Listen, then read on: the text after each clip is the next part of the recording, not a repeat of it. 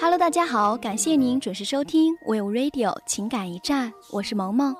今天呢萌萌要与大家分享一个热门的话题叫做前任是杯酒我也认真的醉过。关于前任总有说不完的话题你可能看过几部关于前任的电影听过一些关于前任的歌曲读过不少关于前任的文章。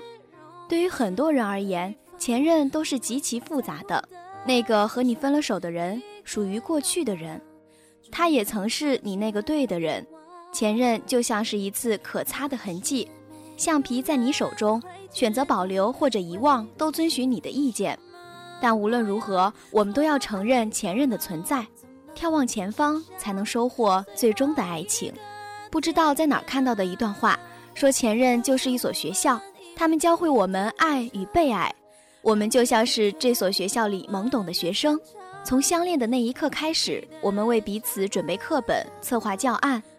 每一次争吵都是植入灵魂的鞭挞，每一次和好都是诗与生的重逢。大隐于世者选择苟安的观望，沉默的祝福和守护，相信等待是最长情的告白。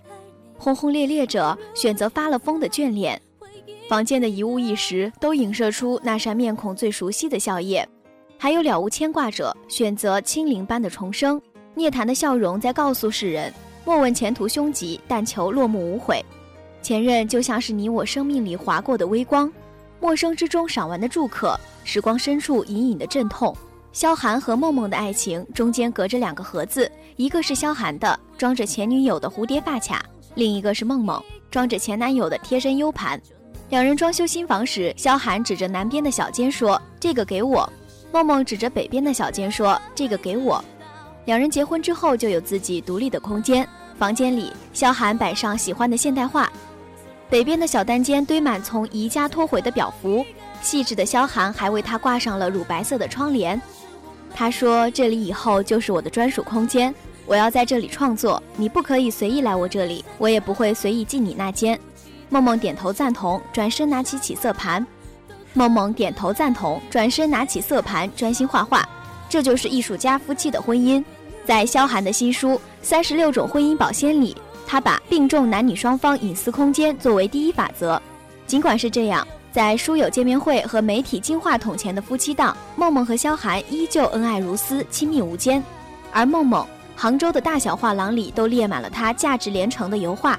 主题多半是夫妻和爱情，相濡以沫，白头偕老，颜色鲜艳的，一点儿也不觉得他会对萧寒隐藏着些什么。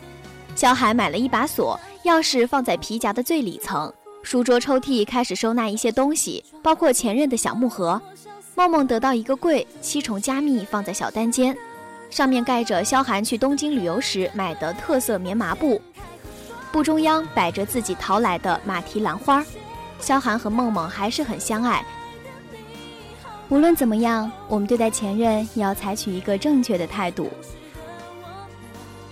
即使没有一起走到最后，我们也要心怀感恩的对待我们的前任。